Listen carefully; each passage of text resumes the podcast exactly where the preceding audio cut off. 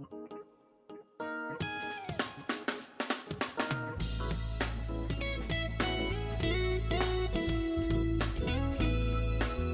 日新聞ポッドキャスト明日の種。この番組はさまざまな現場で取材をする中日新聞の記者が記事に盛り込めなかった思いやエピソードを語る番組です。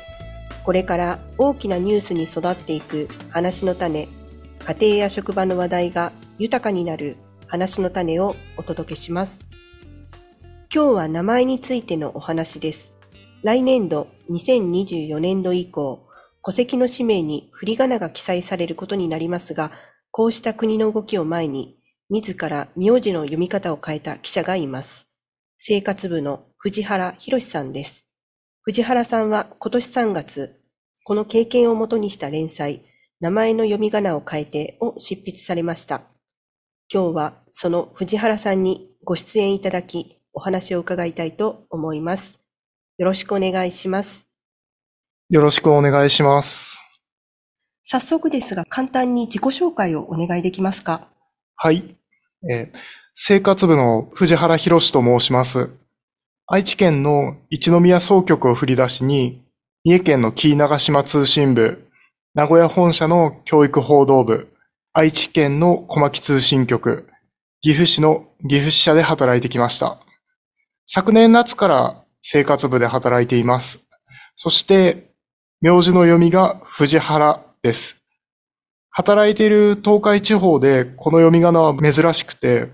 家族は不便なので、昨年読み仮名を藤原に変えました。今は会社で旧姓使用届を出しているので、藤原と名乗らせていただきました。ありがとうございます。えっと、今日は藤原さんの方がいいんでしょうか？藤原さんの方が。普段はどちらでもいいですと言ってるんですけれど、記事の趣旨に沿って藤原でお願いします。わかりました。ありがとうございます。あの、私もあまり意識していなかったんですけれども、あの、以前から藤原くんと呼んでいたような気がします。失礼しました。いえいえ。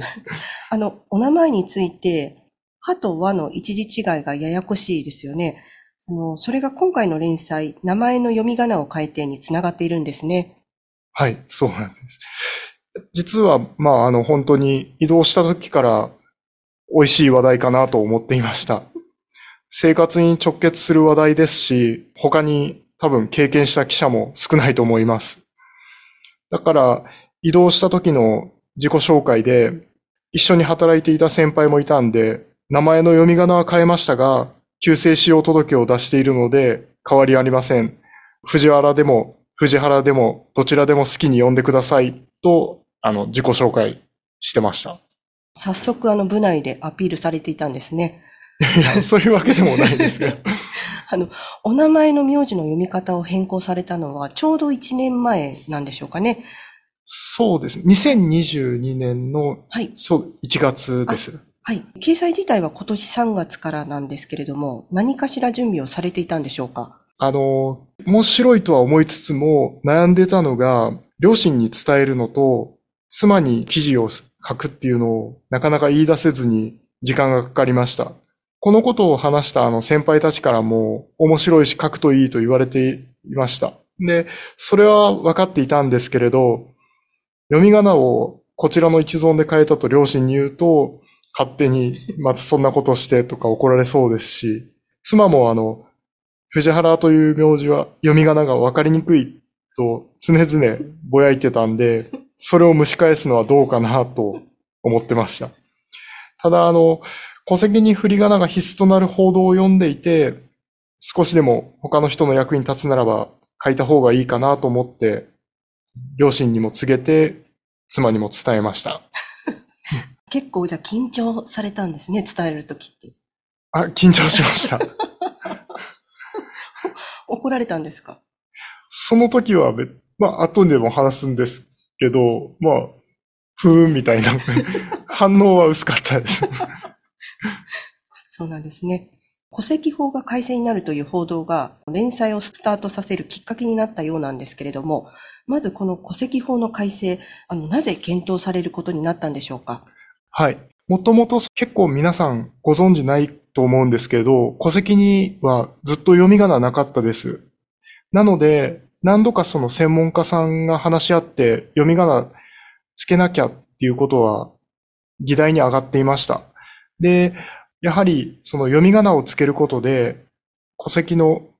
名寄せ、誰と誰が一致してるかっていうことを正確にわかりやすいのと、マイナンバーの普及で、そのマイナンバーカードへのローマ字表記なども後押しして、今回進んでいます。で、あと、今回のその改正案で話題になっているのが、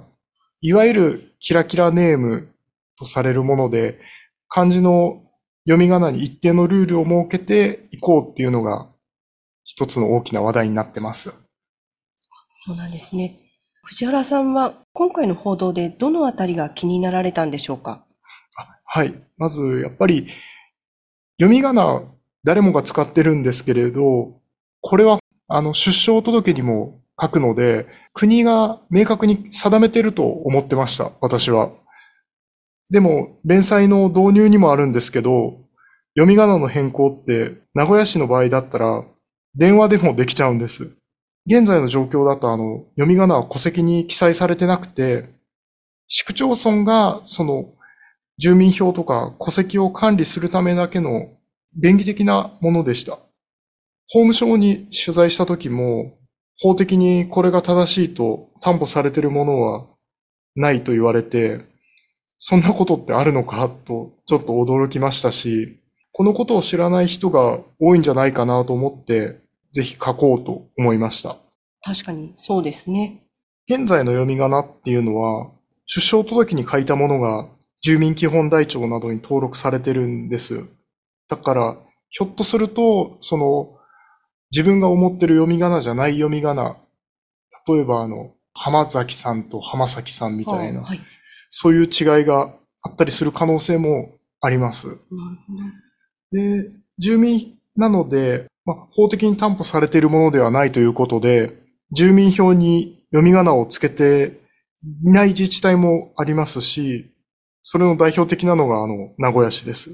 私はでも、本当にこういうことを知らずに銀行に口座作ったり、すでにパスポートも発行してもらいました。戸籍法の改正案が出たことで、読み仮名に一定の規制が加わることに、まあ、キラキラネームの話に注目されがちだったんですけど、そもそも読み仮名が宙に浮いた存在ですし、今の戸籍制度そのものを考えるきっかけになってほしいなっていうのが記事を書いた思いです。読み仮名はそれぞれ個人のお名前が国にしっかり定められているっていうふうに普通は思いますよね。あそうなんです。私もそれは思ってたんですけど、やっぱりそれができない難しさっていうのが、日本は漢字かな混じりですし、漢字の中でも音訓読みだったりとか、独特な読み方、あとかな混じりで、非常に複雑で登録が難しいそうです。これはあの、戸籍法の見直しを議論してきた横浜国立大のあの、常岡文子教授もおっしゃってたんですけれど、昔からの懸案事項だったっていうのは、すごい印象に残ってます。読みの難しさっていうのはどういうところなんでしょうか？これは取材していても面白かったところなんですけど、あの、名字の研究者の方が水戸市にいらっしゃいます。この方はあの、電話帳を家に貯めて 名字の研究をしている方なんですけれど、で、高信幸雄さんとおっしゃるんですけれど、例えば教えてくださった例だと、つくば市に複数の読み方をする名字があるそうです。日本国の国に大阪府とかの府、田んぼの田と書いて、高田、国札、国札の3通りぐらいあるらしいです。ですから、あの、つくば市に取材したんですけど、改正戸籍法がその2024年度に施行されたら、つくば市の職員は大変だっておっしゃってました。で、簡単な漢字だから読めるっていうわけでもないくて、あの、記事でも出てきたあの、作家の水上努さんは、水上努なのか、水上努なのか、迷う方もきっと多いと思います。実際、水上を名乗ってた時期もあったそうで、もうこの辺の読み方は本当に本人が思ってるものと表に出てくるのが違うっていうこともあって難しいなっていうところです。この読みが複雑になるっていうのはどういう背景があるんでしょうか？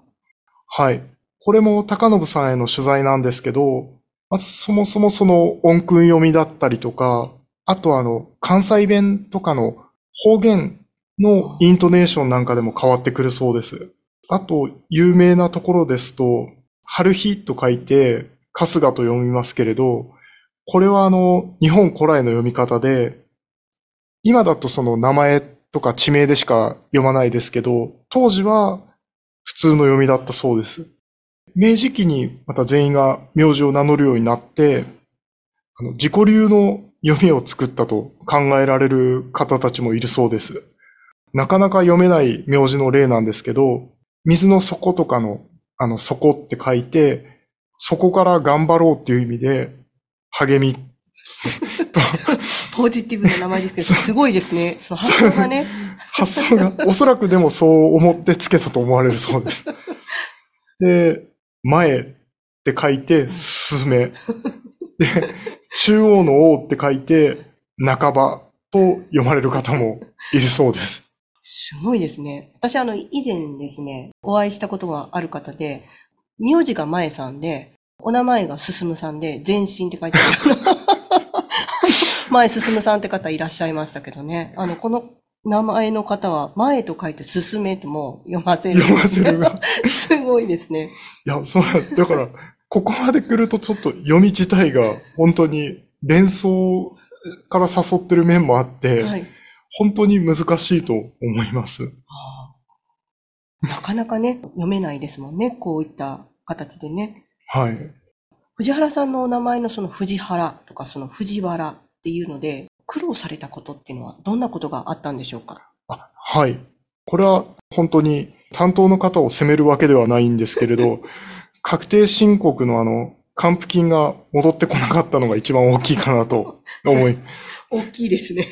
税務署の担当者がやっぱりあの、藤原だと思い込んで、それで処理をしていたんで、藤原名義の口座に入金できなかったんだろうなと思ってます。私も、まあ、よくどっちなんだって聞かれて、どっちでもいいですっていうようなことを言ってたんですけど、やっぱり長年の癖で、お前思いっきり藤原って名乗ってるじゃねえかって突っ込まれて、すごい恥ずかしかったりすることも多かったです。それは、あの、藤原さんが優しいからですね。いやいや、あのね、かつての上司も、藤原さんのことをね、呼ぶときに、藤原って、こう、お名前を強調して読んでましたもんね。そうですね。はい。私もまあ、言い間違いをしていたと思うんですけれども、訂正された記憶はないですし、まあ、あの、やっぱりあの、読み仮名を変えるときっていうのは悩まれたんですか？あ、そうですね。私は、やっぱりその、この名字で40年近く来てきたんで、もう慣れてるっていうのがあるんですけれど、特にやっぱ家族が苦労してましたし、一番大きかったのはあの、長男と長女が小学校で藤原、藤原でそれぞれ別の読み仮名を使っていまして、それを聞いたときに、もうやっぱり一番わかりやすいように変えないとダメだなと決心しました。差し支えない範囲で構わないんですけれども、ご家族はどんなご苦労をされていたんですか？例えばですけど、あの、やっぱり自己紹介で名乗るときにいちいち説明が必要になるとか、あの、あとは、藤原っていうその字面が珍しい、例えば読み仮名でカタカナで書くと珍しいんだと思うんですけど、ファミリーレストランのあの、読む名簿があるじゃないですか。はいあそこに藤原って書いたら、店員の方が、これなんて書いてあるんだろうみたいな感じで、どういうことですか？なんか処理、だからちょっと処理ができなかったみたいなことを。思い込んでるわけなんですね。藤あ、そうです。藤、藤原だろうって思い込んでるので、そこに、そういうことはありました。なる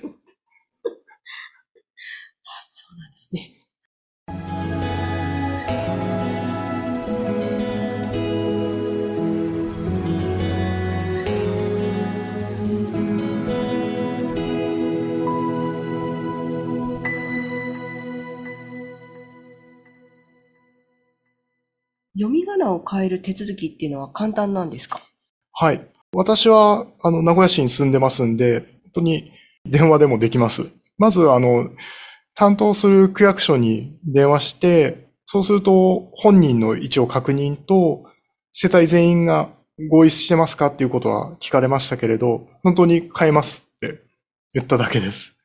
ただ、非常に困ったのが、変えた後それを証明する書類が出ないです。ええはい。これはそもそも読み仮名が法的に担保しているものではないからです。なので、さらにあの、名古屋市は住民票にも読み仮名が載っていないんで、変わったことを証明できないんですね。なるほど。だからあの、読み仮名を変えた後の方が本当に苦労しました。どんなご苦労が他にあったんですか？まずあの、銀行なんかでも基本的にその住所とか変わったっていう本人申告ではできるんですけれど、例えばその免許証の提示を一度求められたりするじゃないですか。はい。で、読み仮名を変わったっていうことは本人だからまず間違いはないんですけど、はい。あくまでもやっぱり担当者としてはそれを示す書類が欲しいということで。それを示すことができないんだっていうことを、一度だから本店の担当者に連絡してはい、最寄りの支店で変えてもらったりっていうことがありましたし、あとはその、健康保険なんかは、それが出ないっていうことを何度言っても、でもそれが必要なんだっていうことで、妻は専門家に確か頼んでました。行政書士に。あ、そうですか。行政書士に、はい、お願いして、はいで、その説明をしてもらってました。で、ただ、あの、手続き的にはその行政書士のそこまで負担ではなかったそうなんで、そこから後は変えられたんですけれど、はいあとはやっぱり結婚したわけでもないのに、その読み仮名を変えるっていうのが、銀行口座とかの担当者からするとびっくりして、どう扱っていいのやらっていう困惑がすごい伝わってきました。なるほど。皆さん、何かその結婚するときとか、もうよっぽどお名前を変えないと、ちょっともう自分の人生、あの、あこれから生きていく上で影響があるっていう方しかまあ変更の手続きの経験がなかったんで、まあ普通に来られて戸惑うっていう感じだったんですかね？そうですね。それが、で、変化も、確かに言われてみればその藤原の方がそれは多いし、そうだろうねっていう感じなんですけど、たった一字を変えるのかっていうので、多分、向こうの担当者もそこで困って、やっぱり本当に変えたのか証明してほしいっていう。でも、一箇所が変えられると、そこが、まあ、変えましたんでっていうあことで、次につながるっていう便利さはありました。その、じゃあ信用してもらえる信用してもらえるっていう。あなるほど。あ、それはよ、良かったですそね。うです。結構じゃ大変なんですね。大変ですね。今は、会社の、仕事上はなんですけれど、あの、メールアドレスが藤原に関係するものだったんで、旧姓使用届を出して、仕事上は藤原と名乗ってます。だからだったんです。名前をせっかく変更されたのに、そうです。旧姓使用届を出すっていう。そうです。まあ、今の時代メールアドレス変える方が面倒かなという気もしますし。読み仮名の変更でもっと難しいのもあるんですか？そうですね。これは現段階では本当に変えられないですけど、あの、パスポートですね。結婚した時なんか、名字を変えるっていうことで変えられるんですけど、私のような場合だと変えられないそうです。これは、やっぱり読みが変わるっていうことは、海外ではあの別人になっちゃうんで、悪用を避けるっていう狙いもあるのかなと思いました。へえ。なので、あの、改正戸籍法の施行に向けて、外務省は、あの、パスポート取得している人は、パスポートで記載された、あの、読み仮名と戸籍の読み仮名を合わせてくださいっていうお願いをするそうです。なるほど。え、ということは、今度、例えばそのパスポート切り替わるあ、時はい。ありますよね。その時は、はもう変えられないってことですか？あ、パスポートがあの、切り替わるときも、えっと、一度、その人として登録された読み仮名で海外にも人物として特定されてますんで、そこは基本的には変えられないです。最初の時だけ名前の変更がいけるってことなんですね。パスポートを取得。あ、そうです、そうです、そうです。なるほど。そのあたりってそのまだまだ知らない方って多いんじゃないですか？あ、そうですね。ただ、ノンフィクションライターのあの、高野秀幸さんの本にそのあたり詳しく書いた コラムありまして、私もあの、これは連載終わった後に知人から紹介してもらって読んだんですけれど、そのパスポートの読み仮名を変えるのがいかに難しいかという顛末が書いてありますんで、ぜひ読んでください。今回のこのお話にあります戸籍法の改正、今後はどのようになりそうなんでしょうか？はい。市区町村が今現在把握しているその名前の読み仮名が一定の期間内に通知される見込みです。で、そしたら、その猶予期間というのが設けられますんで、その間に、ちょっとこれがまだあれなんですけど、あの、そのまま、その来た読み仮名のままでいいとか、もしくは濁らないんだとか、そういう公開得たいとか、そういう届け出ることになりそうです。そうなんですね。読み仮名を変えてみていかがでしたか？そうですね。やっぱり一番緊張した、あの、両親に伝えた時なんかは、父はまあ、さらっと、ふーんという感じで、あと、面白かったのが、あの、結婚して名字を変えた母が、私も藤原の方が多いよなと思ってたって言ってたのが、へえと思いました。あとは、やっぱり父によると、祖父の親族も、基本的には藤原なんですけど、わかりづらいっていうことで、あの、藤原を名乗ってる人もいたそうです。あ、そうなんですね。はい。まあ、両親も合わせようと藤原にしようかなと話していました。あ、じゃあこれから、はい。あの、藤原さんに、するんじゃないかなと。はい。奥様とかお子様とかは大丈夫だったんですか？そうですね。妻はもう基本的にそれで分かりやすくなったって喜んでましたし、子供も出席番号が変わった、一個遅れたのぐらいでした。これまでのあの職場の同僚の方とかは、どういう反応だったんですかね？変えられた時っていう。変えられたと、でも、あなんかよく、なん、なんで変えたんだとか、その理由が とりあえず知りたいみたいで、その辺をよく聞かれましたけど、まあ、まあ、その、聞くとまあ、ふーんっていう感じですよね。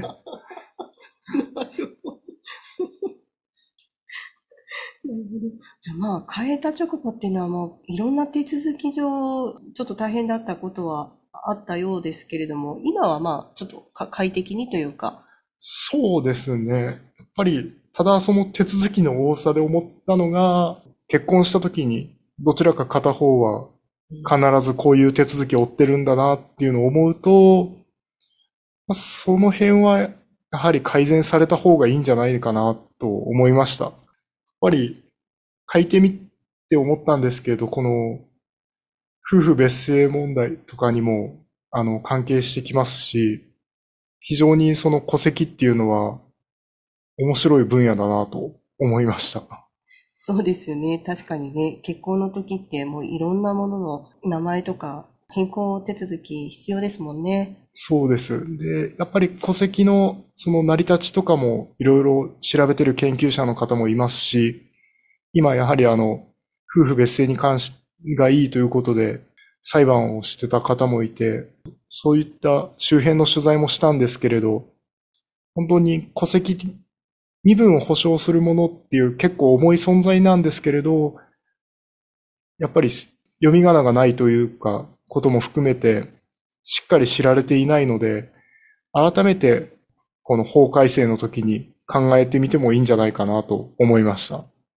今回のこの取材を終えて、先ほども伺いましたけれども、感想を教えてください。はい。本当にあの、日本の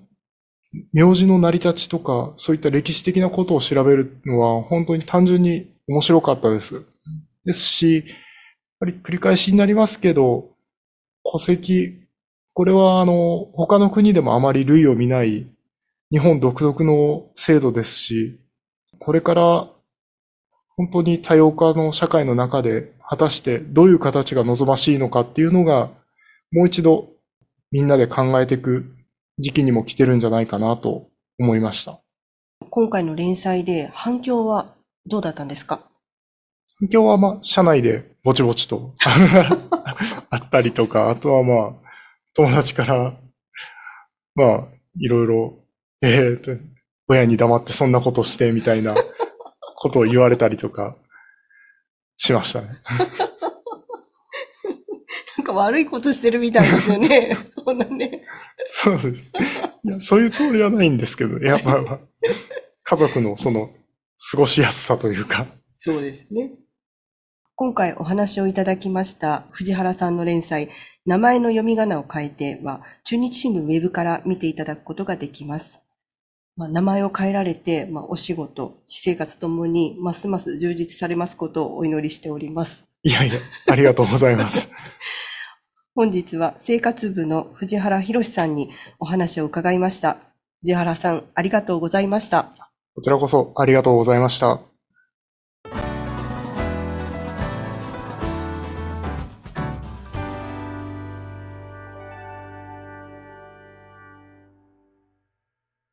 番組では皆様からのご意見やご感想をお待ちしております。ツイッターやお便りフォームからお寄せください。それでは次回お耳にかかりましょう。お相手は中日新聞の浅井博美でした。